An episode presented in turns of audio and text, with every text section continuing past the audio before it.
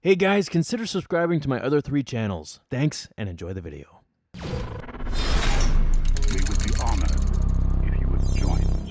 Anakin Skywalker was the most powerful person in the galaxy, the chosen one, the one to bring balance to the Force. He was saved by Qui Gon when he was just a little boy as a slave and brought to the Jedi Temple for immediate training to fulfill their ancient prophecy of bringing balance to the Force. Throughout his life, he was constantly proving that he was more powerful than everyone, yet he was still held back by the Jedi. It was for this reason Anakin's frustration continued to swell and fester. Over the years, it bothered him so much that it came down to him blaming the Jedi for recognizing his powers yet failing to teach him to his full potential. Once he had dreams of Padme dying in childbirth, he wanted to save her, but didn't know how. He felt he should be able to. He was powerful enough. He just didn't have the knowledge, and he blamed the Jedi for this. Once his inevitable turn to the dark side had begun at the hands of Emperor Palpatine, he was dubbed Vader, and the Anakin Skywalker that we knew was no more. However, when was the first time that Vader acknowledged this himself and the audience knew about it. It's not in the films, but it is in the book. It's a cool little scene that takes place on Mustafar where he's sent to wipe out the Separatists, and there's a line in there that was actually cut out from the film. As Vader lands down on Mustafar, Palpatine speaks to Nute Gunray when the question of Lord Vader's arrival has been confirmed. As Sidious promises them a large reward in Vader's hands for them, the transmission ends and Vader walks into the doorway. San Hill beat the others to the greeting.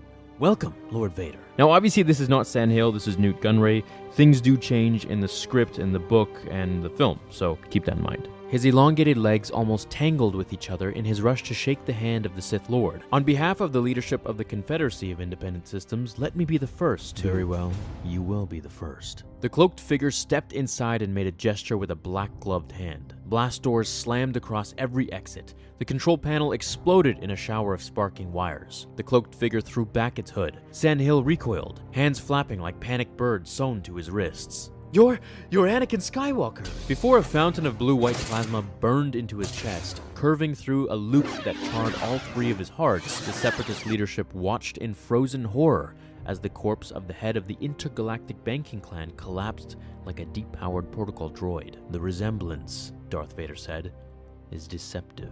This is the very first time in Star Wars history where we, as the audience, see the complete disassociation between Vader and Anakin, and that he knows it. The resemblance is deceptive, meaning, yeah, he looks like Anakin, but he isn't the same person at all anymore. Now, obviously, we can never say that Anakin was killed entirely. To do so would be clickbait and flat out wrong. Vader suppressed Anakin to almost nothing, but not completely gone. He was still in there, somewhere, and we've seen this in the comics and all that, but mainly because of how the end of Return of the Jedi played out. Anakin was the return of the Jedi. And that's a common misconception is that a lot of people think Luke was the return of the Jedi, but really it was Anakin who was, you know, returned from Vader. Now, in that very scene where Vader goes to Mustafar and wipes out the separatist leaders, there's a part in the book which explains all the things that he actually did, such as exploding a door with his hand, and like these are all things that I want to explain in another video. So if you guys want that, just let me know down below. I hope you guys enjoyed this little bit of info from the book. Have an awesome rest of your day. Please hit like on this video if you enjoyed it, and I will see you in the next episode.